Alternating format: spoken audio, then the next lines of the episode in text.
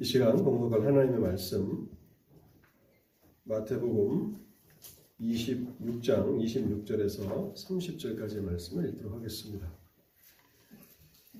신약 성경 마태복음 26장 26절에서 30절까지의 말씀을 읽도록 하겠습니다.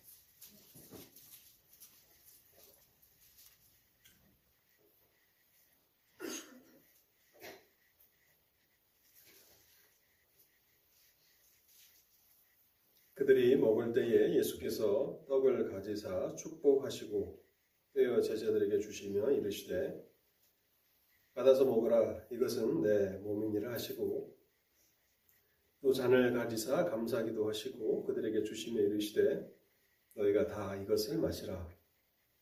이것은 죄 사함을 얻게 하려고 많은 사람을 위하여 흘리는 바 나의 피 곧 언약의 피니라 그는 너에게 이르노니 내가 포도나무에서 난 것을 이제부터 내 아버지의 나라에서 새 것으로 너희와 함께 마시는 날까지 마시지 아니하리라 하시니라.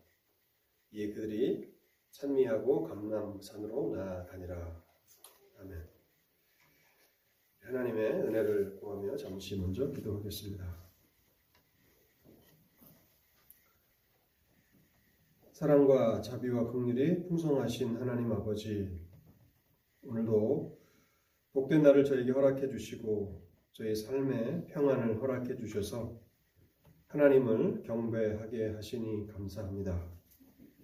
하나님, 우리의 마음을 주관하여 주시옵소서. 우리의 마음에 하나님께서 지금까지 베풀어 주신 그 은혜를 기억하며 하나님을 예배하게 하시고 특별히 우리를 죄에서 구원해 주시기 위해서 그 아들 예수 그리스도를 통해서 어떠한 일들을 행하셨는지를 우리가 기억하며 하나님 앞에 나아가게 하옵소서. 우리의 의로는 우리의 행위로는 하나님을 기쁘시게 할 수 없음을 저희들이 기억하면서 믿음으로 주 예수 그리스도를 바라보며 예배하는 시간이 되게 하여 주옵소서. 하나님, 순서에 따라서 이제 하나님의 말씀을 듣고자 합니다. 주의 성령을 통해서 저의 어두운 마음을 밝혀주셔서 하나님의 진리를 온전히 깨달아 알게 하여 주시옵소서. 우리의 영혼이 하나님의 말씀을 먹어야 우리의 영혼이 소생하고 또 하나님을 향하여서 온전히 반응하며 하나님께서 믿음 안에서 허락해 주신 그 은혜의 복락들을 풍성하게 누릴 수 있사오니 하나님 아버지 연약한 저희의 지성을 도와주시고 또한 저희의 모든 신체의 기능들을 주장하여 주셔서 하나님의 말씀을 청정하는 시간이 되게 하옵소서. 무엇보다도 믿음은 들음에서 나며 들음은 그리스도의 말씀으로 말미암았느니라 하셨사오니 말씀을 듣는 가운데 구원 얻는 믿음의 역사들을 일으켜 주시옵소서. 심히 부족한 자가 말씀을 증거하기 위해서 오늘도 단에 섰사오니 불쌍히 여겨주시고 말씀의 은혜와 능력을 더하여 주옵소서. 또 함께하지 못한 성도들 주께서 기억하여 주시고 이 한길 가운데 있는 성도들 하나님께서 동행하여 주시옵소서. 주 예수 그리스도의 이름으로 기도하옵나이다. 아멘. 기독교 역사를 보면요. 성찬만큼 뜨거운 논쟁을 불러일으킨 주제도 없다는 것을 알게 됩니다. 특별히 이 종교 개혁 시대 16세기를 종교 개혁 시대라고 하죠. 이 종교 개혁 시대에 개혁자들이 유럽의 여러 곳곳에서 일어나서 종교 개혁을 일으켰는데 성찬 논쟁 때문에 그들이 힘을 합치지 못했다라고 하는 것은 참 어, 우리가 볼 때는 불행한 일이 아닐 수 없습니다. 종교 교육자들은 각기 성찬에 대한 이해가 달랐고 그래서 각각의 해석을 가지고 있었습니다. 유명한 루터와 스위, 독일의 루터와 스위스의 스빙글리가 서로 만나서 이제 연합 전선을 구축하려고 했었습니다. 많은 부분에 있어서 그들은 일치했습니다. 무엇보다도 사람은 오직 주제에 있어서 그들은 하나가 되었죠. 그런데 그 테이블에서 연합되지 못했던 것은 무엇인가 하면 바로 성찬 문제에 있어서 그 둘은 너무나 달랐기 때문에 그 역사적인 만남이 참으로 연합으로 이어지지 못했다라고 하는 것은 너무나 안타까운 사실이었습니다. 루터와 츠빙글리 그리고 칼빈 이 각각의 개혁자들은 성찬 문제에 있어서 다른 견해를 가지고 있었습니다. 여러분 오늘날 이 성찬의 그 주제에 있어서 논쟁이 있는 것을 여러분 경험해 보셨습니까? 교회 안에서 성찬의 문제 때문에 의견이 갈려지는 그런 일들이 있나요? 여러분 오늘날은 거의 그러한 논쟁이 없이 지나갑니다. 안타깝게도 그것은 우리의 영적인 관심과 사랑이 식어졌다는 반증이죠. 어떠한 문제에 있어서 격렬한 논쟁이 일어난다는 것은 무엇입니까? 우리가 그만큼 그 주제에 관심이 있고 그 주제에 애정이 있다는 것이죠. 식사하면서 정치적인 견해, 또 경제적인 견해에 대해서 의견이 갈리는 경우가 있습니다. 왜 그렇습니까? 우리가 그 주제에 관심이 있기 때문에 그런 것이죠. 그런데 16세기 종교개혁 시대에 많은 논쟁이 있다는 것은 그만큼 우리 선조들은 영적인 일에 주님의 일에 관심과 사랑이 넘쳤다라고 하는 그런 반증이 될 수도 있는 것입니다. 우리가 한 달에 한 번씩 행하는 이 성찬 오늘은 특별히 이 성찬의 의미가 무엇인지 또 목적이 무엇인지 유익이 무엇인지 이 부분들을 여러분들과 함께 생각해 보려고 합니다. 누가복음 22장 19절에 보면요. 성찬의 목적을 이렇게 쓰고 있습니다.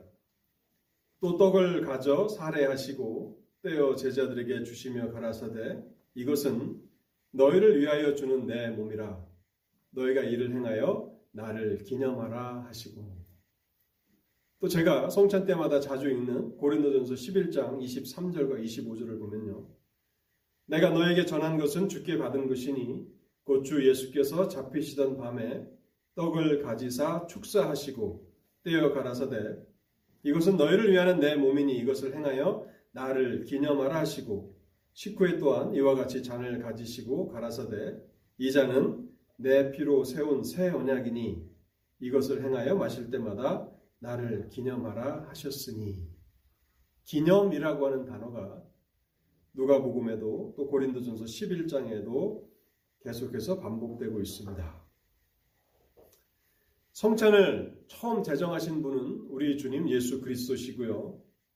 왜 주님께서 이 성찬을 제정하셨는가를 주님께서 분명히 밝히셨는데 성찬은 주님의 죽으심을 기억하도록 만드시기 위해서 그렇게 제정하신 것입니다.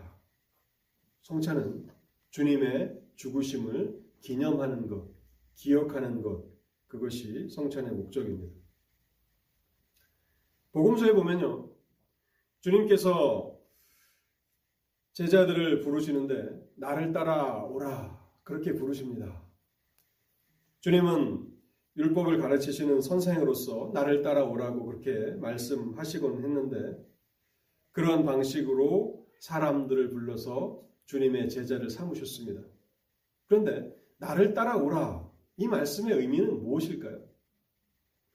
그저 주님의 뒤를 문자적으로 따라다니는 것입니까?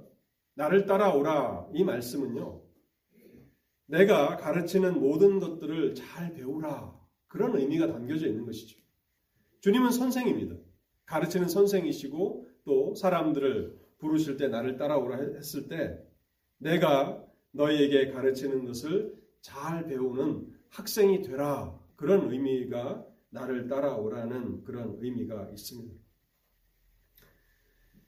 뭐 지금 우리 밥준수 학생들은 열심히 공부를 하고 있으니까 어, 학업 현장을 잘 알게 될 텐데 여러분들 학창 시절 한번 떠올려 보시기 바랍니다. 학창 시절에 선생님이 하시는 말씀을 부지런히 이렇게 받아서 노트에 적었던 그런 기억도 있지 않습니까?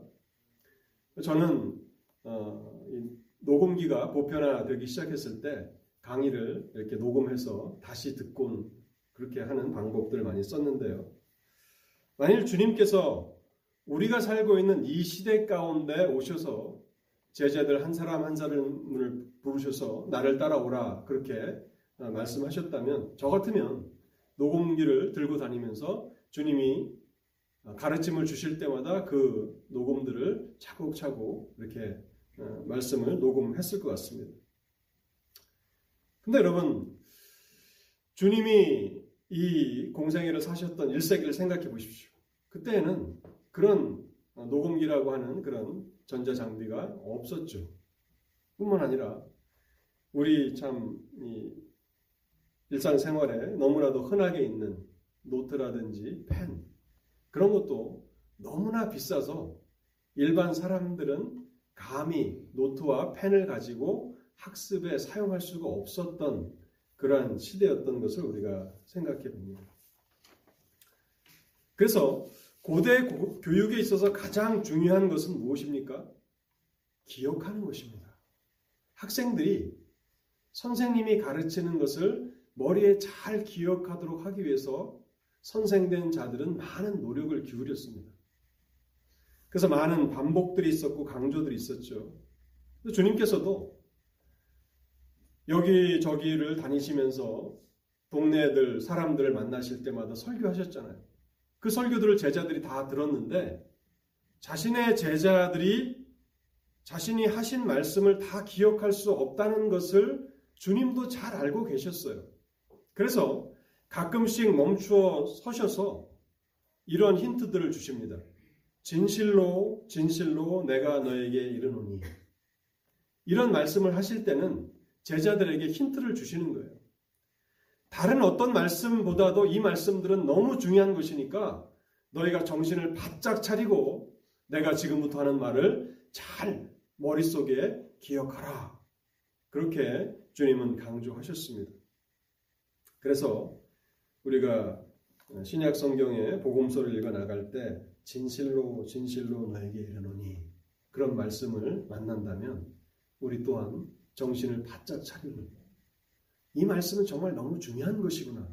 강조하시는 말씀이구나. 라고 생각하시면서 곱씹어 생각해야 하는 것입니다. 유대인들은 그렇게 자신들이 반드시 기억해야 하는 그런 내용들을 반복적으로 잊어버리지 않기 위해서 여러 방식들을 썼는데요. 그 중에 하나가 뭔가 하면 절기를 지키는 것입니다. 여러분 유대인들이 지켰던 많은 절기들이 있잖아요. 그리고 보통 이제 신학자들이 유대인들의 3대 절기라 하는 것이 있습니다. 그럼 3대 절기가 뭘까요? 6월절. 그죠? 애굽에서 이렇게 출애굽할 때에 그 장제의 죽음이 있던 그 밤에 어린 양을 잡아서 집 문설주에 발랐던 그리고 그 피를 자신의 집에 문설주에 바른 그 집에는 죽음의 재앙이 내리지 않았던 그 유월절을 기억하기 위해서 매년 유대력 그 첫 번째 그 달력에 보면 유월절을 지킵니다. 매년 유월절을 지키는 거예요. 그 절기를 지키면서 자녀들에게 신앙을 전수해 주는 것이죠. 그리고 부모들은 어떻습니까? 하나님께서 우리의 삶에 어떤 은혜를 베풀어 주셨는가를 매년 그 유월절 절기를 통해서 어, 되새겨 보는 것이고요. 또는 오순절, 또 장막절, 많은 절기들이 있습니다. 왜 이런 절기들을 지키는가? 그리고 일반 유대인들이라면, 보통 유대인들이라면 최소한 이 절기 때는 예루살렘에 올라가서 하나님을 경배했습니다. 아무리 자신이 사업에 있어서 뭐 농사에 있어서 바쁘더라도 절기가 되면 무조건 예루살렘에 올라가서 그 절기에 참여합니다. 그렇게 하는 것을 통해서 자신들의 정체성을 기억하는 것이죠. 농사일이 얼마나 바쁩니까? 그런데 일주일씩 올라가서 6월절 절기를 지킵니다. 또 오순절 절기를 지키고 장막절 절기를 지켜요. 그 모든 것들을 통해서 내가 누구인가? 유대인으로서 나는 어떠한 사람인가?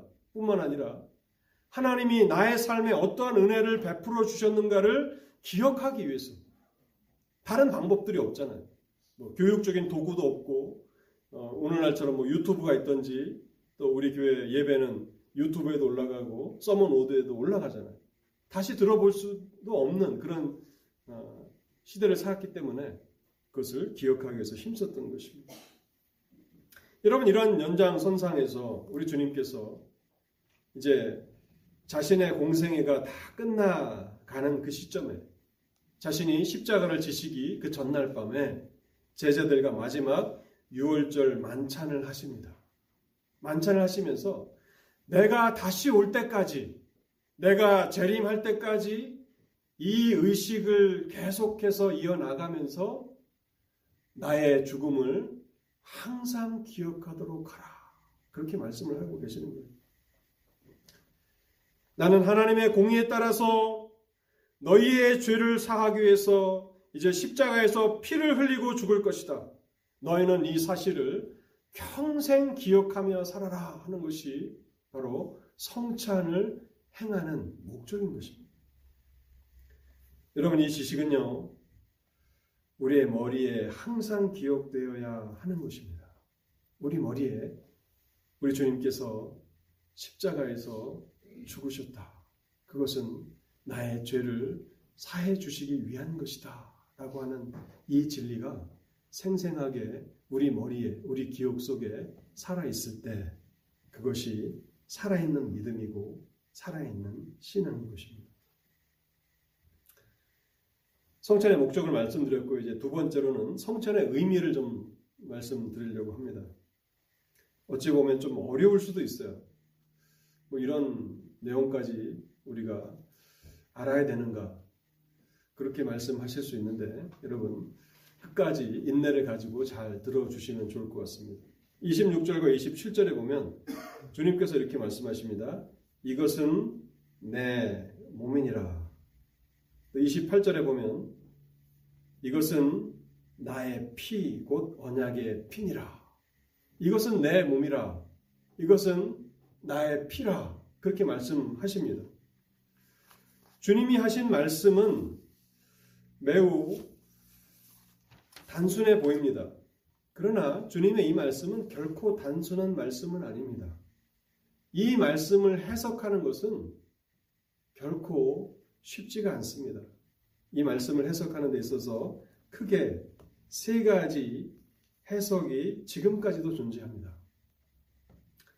먼저 로마 카톨릭 교회의 천주 교회의 그런 이론인데요. 그것을 화채설이라고 합니다. 화채설. 이 화채설이 어떤 것인가 아마 제가 한번 설명을 드린 적이 있는데 아마 기억하시는 분도 있을 것입니다. 지금 천주교회가 미사라고 하는 것을 드리죠. 그러면서 그들은 어떻게 이것은 내 몸이라 이것은 내 핀이라는 말씀을 이해하고 있는지 그리고 우리는 왜 그들의 견해를 받아들이지 않는지를 좀 말씀을 드려보겠습니다. 천주교회에서는요, 성찬의 떡과 포도주가 실제로 주님의 살과 피로 변한다고 주장을 합니다. 그래서 화채설입니다. 특별히 사제가 성찬을 위해서 기도할 때 떡은 주님의 살로 변하고 포도주는 주님의 피로 변한다고 말합니다. 그런데 우리가 여전히 떡을 먹고 포도주를 마시면 그게 살이 아니라 떡이고 그게 피가 아니라 포도주라는 것을 우리가 알잖아요. 말이 안 됩니다. 그래서 그들의 주장을 뒷받침하기 위해서 아리스토텔레스의 철학적 개념을 사용합니다. 그 중세 신학을 정립했던 사람이 토마스 아퀴나스라고 하는 사람인데 이 사람이 어, 아리스토텔레스의 철학을 도용해서 중세 신학을 이게 카톨릭 신학을 많이 정립했는데요. 아리스토텔레스의 철학적 개념에 보면 모든 물질은 본질과 비본질적인 것이 있다고 그렇게 주장을 합니다.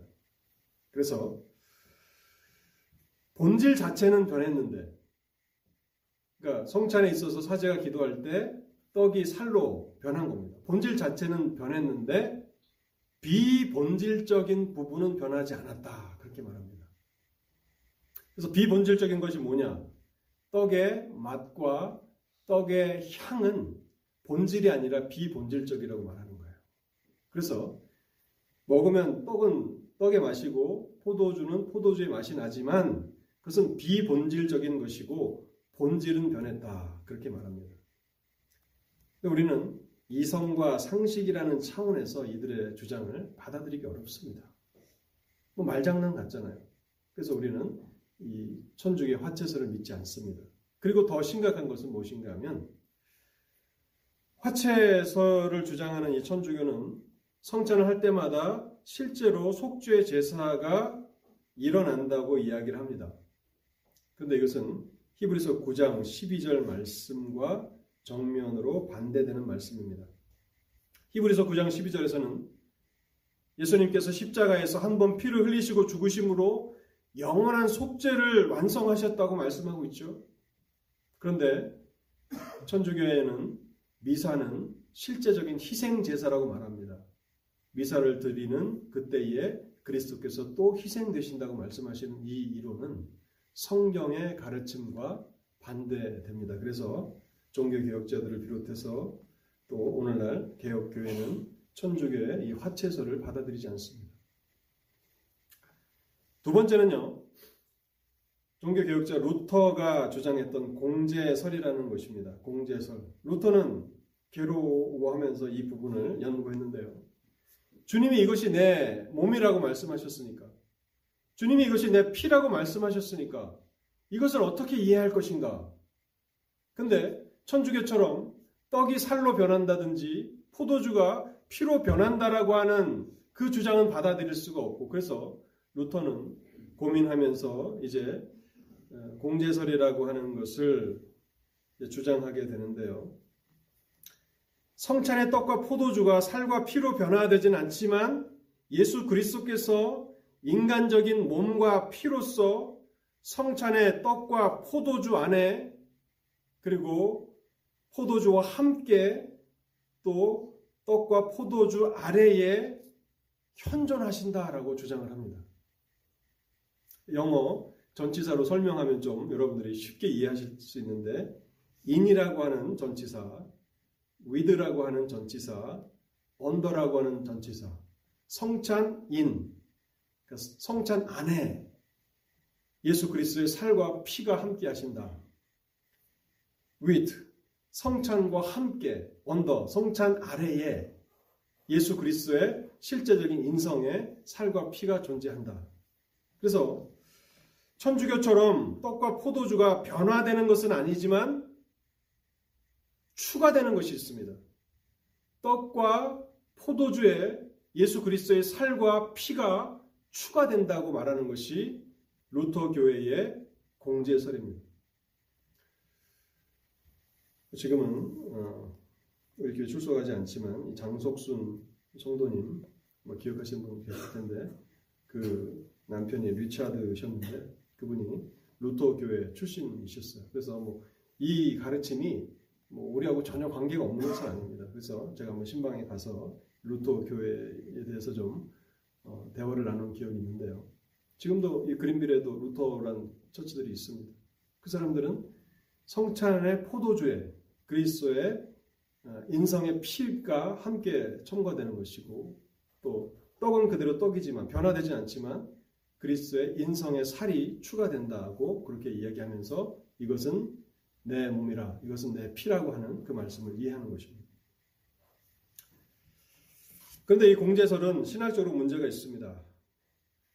그렇게 되려면 우리 교회에서 성찬을 행하면 그리스도 인성이 여기에 현존하셔야 되고 또 다른 한국에 있는 교회에서 성찬식을 진행하면 그곳에도 그리스도 인성이 존재하셔야 되잖아요. 근데 인성은 현재할 수가 없습니다. 시편 139편에 보면 그리스도의 신성은 모든 곳에 다 편재하십니다. 여기도 계실 수 있고 한국에도 계실 수 있고 저 캘리포니아에도 계실 수 있습니다. 그래서 하늘 높이 올라가도 그리스도께서 계시고 땅 아래로 내려가도 거기에 계시고 새벽 날개를 치며 바다 끝에 가서 내가 거할지라도 주님이 거기 계십니다.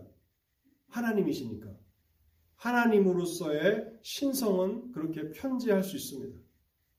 그러나 인성은 그렇지 못합니다.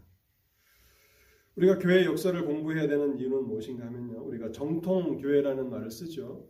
올토덕스라고 하는 그런 말을 쓰는데 정통 교회라고 하는 것은 초대 교회가 시작한 이후에 약 700년까지 교회의 종교 회의를 통해서 중요한 기본적인 기독교의 기본적인 것들을 다 종교 회의를 통해서 결정을 했고 그 종교 회의는 보통 황제들이 주재를 했습니다. 그래서 모든 전 세계 교회들이 다 하나였죠.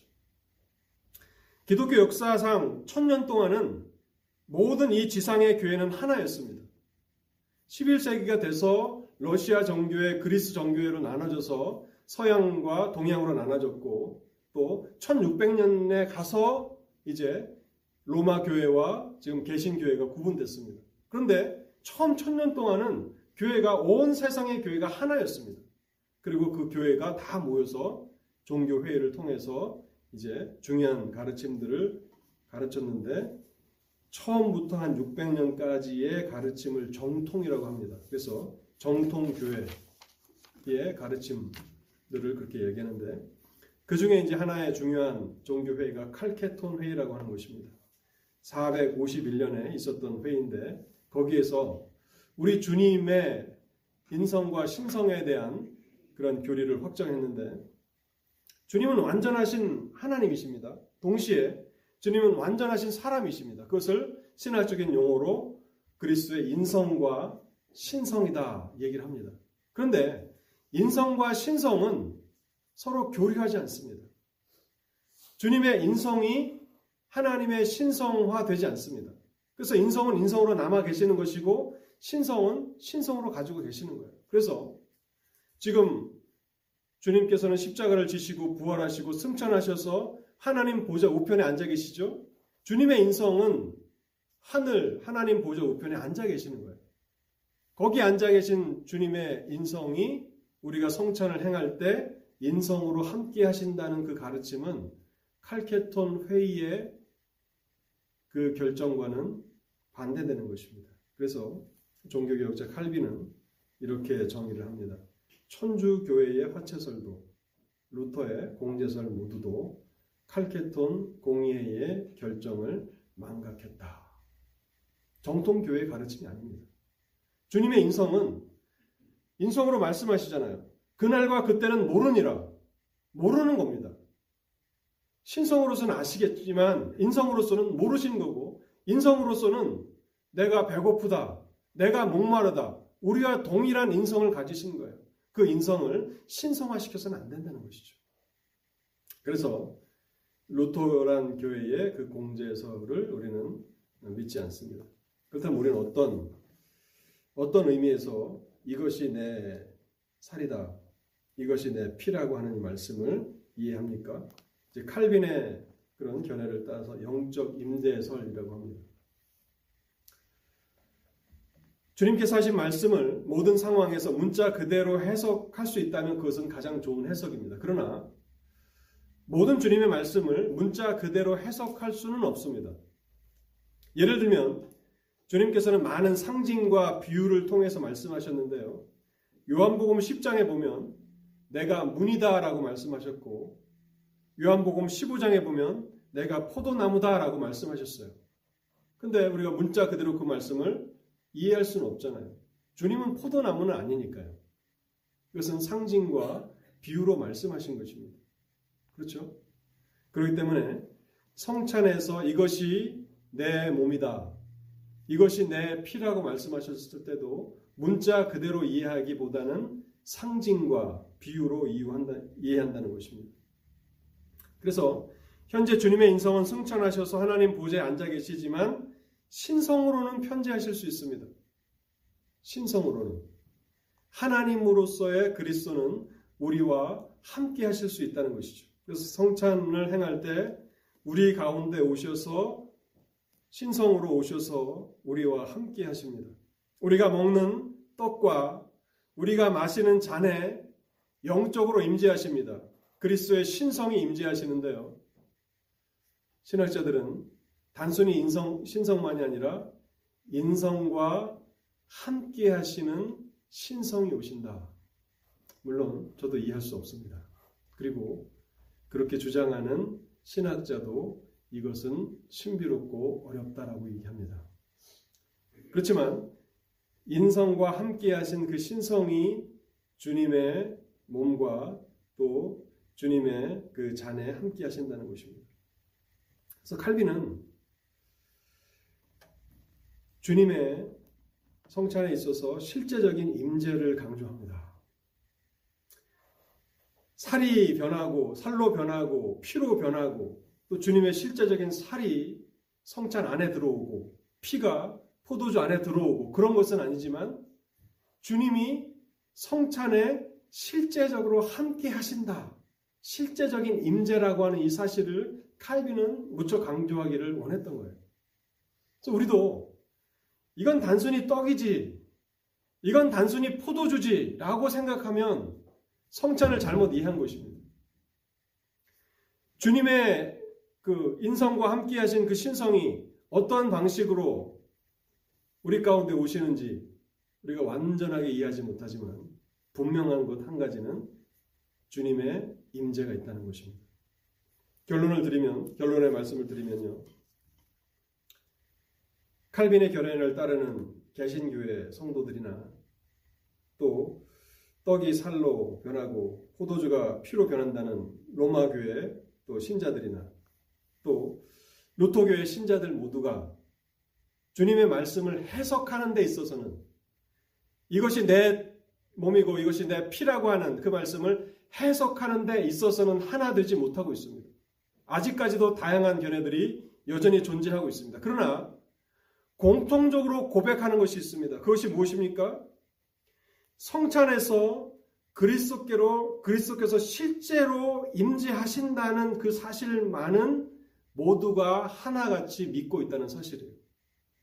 카톨릭 신자들은 피로 변한 주님의 주님의 임재를 경험하는 것이고 루토교 신자들은 인성이 함께 하시는 그 성찬을 통해서 주님의 임재를 경험한다고 생각하고 우리처럼 계신 교회는 인성과 함께 하신 그 신성이 함께 하신다고 믿으면서 성찬에 그리스도께서 오신다라고 하는 이 사실을 믿고 있다는 사실입니다. 아주 간략하게 이 성찬의 유익을 말씀드리고 오늘 마치도록 하겠습니다. 그렇다면 성찬은 어떤 유익이 있는가? 28절 말씀입니다. 말씀입니다. 이것은 죄 사함을 얻게 하려고 많은 사람을 위하여 흘리는 바 나의 피 곧 언약의 피니라. 먼저요. 떡을 먹고 포도주를 마시는 이 행위는 올바른 믿음이 없다면 아무 유익이 없는 것입니다. 아무리 성찬을 많이 먹고 아무리 성찬에 포도주를 마신다 할지라도 아무 유익이 없습니다. 믿음으로 함께하지 않으면 믿음으로 참여하지 않으면 아무 유익이 없습니다. 우리가 믿음으로 그런데 이 성찬을 행하게 되면 이 성찬은 우리의 기억을 다시 생생하게 만들 뿐만 아니라 우리 영혼에 깊은 영향을 준다는 사실을 우리는 믿어야 합니다. 주님이 우리를 위해서 십자가에 돌아가셨다라고 하는 사실을 우리가 다시 기억하는 그런 일들만 있는 것이 아니라 우리의 영혼에 실제적인 영향을 미치는 것이 성찬입니다. 성찬을 이렇게 한마디로 정의할 수 있는데요. 성찬은 예수 그리스도께서 십자가에서 성취하신 모든 것, 십자가의 유익을 성찬에 참여하는 성도에게 인치는 것이다. 예수 그리스도는 하늘 영광을 버리시고 이 땅에 오셨습니다. 그래서 십자가를 지셨잖아요. 성자 하나님이 십자가를 지시기 위해서 이 땅에 오셨습니다. 그래서 30여 년간 공생의 삶을 사셨잖아요. 그런데 성찬은 무엇인가 하면 우리 주님께서 십자가를 통해서 성취하신 모든 유익을 성찬에 참여하는 성도에게 인치는 것이다 하는 것이 성찬의 유익입니다. 여러분, 인친다는 것은 도장을 찍는다는 그런 문자적인 의미가 있습니다. 주님이 십자가에서 이루신 그 모든 구속 사역을 그 개인에게 적용하는 것이고 그 개인에게 확증시켜 주시는 것이 성찬입니다. 여러분, 인류를 위해서, 우리의 죄를 위해서, 우리의 죄가 속죄함 받기 위해서 다른 속죄 제사가 있습니까?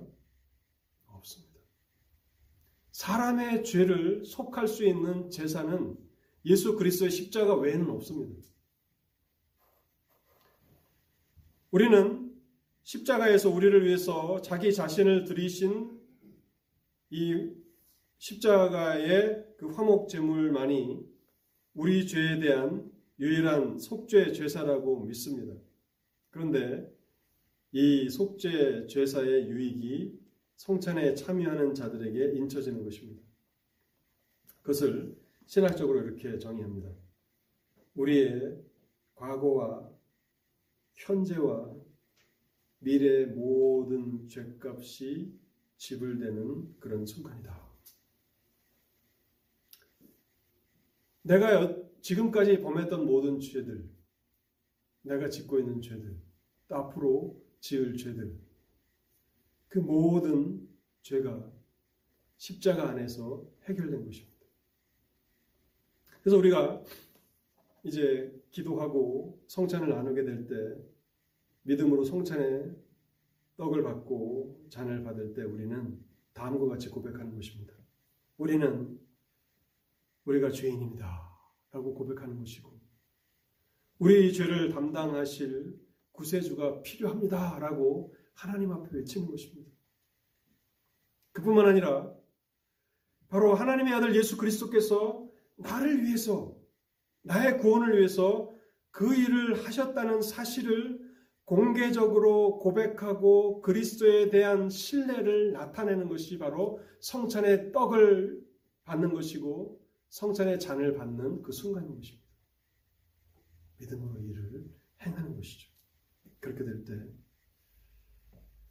지금까지 범했거나 또 범하게 될 모든 죄에 대한 죄값이 전부 지불되었다고 하나님께서 그 영혼에게 인쳐 주시는 것입니다. 도장을 찍어 적용시키시고 확인시켜 주시는 것이 성찬의 의미가 되는 것입니다. 결론의 말씀을 드리겠습니다. 주님은 마지막 십자가를 앞두시고 성찬을 제정하시면서 내가 다시 올 때까지 이 성찬을 행하라 말씀하셨습니다. 성찬의 목적은 주님의 죽으심을 기억하는 것입니다. 주님이 화목제본이 되셔서 나를 위해서 죽으셨다라고 하는 그 사실이 우리의 머리에, 우리의 기억 속에 생생히 기억되어야 합니다. 성찬의 의미에 대해서 말씀을 드렸습니다. 로마 교회와 루터 교회 또 개혁 교회가 각기 다른 이 말씀을 해석하고 있습니다. 그런데 무엇보다도 중요한 것은 성찬에 그리스도께서 실제로 임재하신다라고 하는 사실을 믿는 것입니다. 그것을 믿지 않으면 아무 유익이 없습니다. 그저 떡을 먹는 것이고 포도주를 마시는 것입니다. 그리고요, 이제 성찬이 끝났을 때 그것을 함부로 만지면 안 됩니다. 보통은 성례를 집행한 목사가 그것을 다 먹거나 마시거나 아니면 저는 보통 이제 어, 교회 뒤편에 땅을 파서 그것을 묻습니다. 근데 그것을 뭐 이렇게 하수구에 버리시는 분들이 있는데 절대 그러면 안 됩니다. 성찬 이 성찬이 끝난 이 성찬은 만지시면 안 됩니다. 그것은 목사가 먹을 수 있고 마시거나 아니면 땅에 파서 묻습니다. 근데 저는 보통 땅에 파서 성찬을 묻습니다. 왜냐하면 이것은 단순히 떡이 아니고 단순히 포도주가 아니기 때문에 그런 것입니다. 우리가 성찬을 대할 때 여기에 그리스도께서 임재하신다. 이 상에 그리스도께서 이미 와 계신다라고 하는 사실을 믿어야 합니다. 마지막으로 성찬의 유익에 대해서 말씀을 드렸는데요. 그리스도께서 십자가에서 이루신 그 모든 유익을 성찬에 참여하는 자들에게 인치신다고 말씀하고 있습니다. 그것은 얼마나 놀라운 것입니까? 나를 위해 그리스도께서 십자가에서 돌아가셨고 그 사실을 성찬에 참여할 때 확인시켜 주십니다. 내가 여태까지 행한 그 모든 죄에 대한 죄값을 그리스도께서 지불하셨다고 말씀하고 있고 또 앞으로 우리가 범하는 그 죄까지 값이 지불되었다고 하나님께서 인쳐 주시는 그 순간이 성찬을 우리가 받게 되는 그 순간입니다. 이 진리를 마음에 기억하시면서 성찬으로 나아가시겠습니다.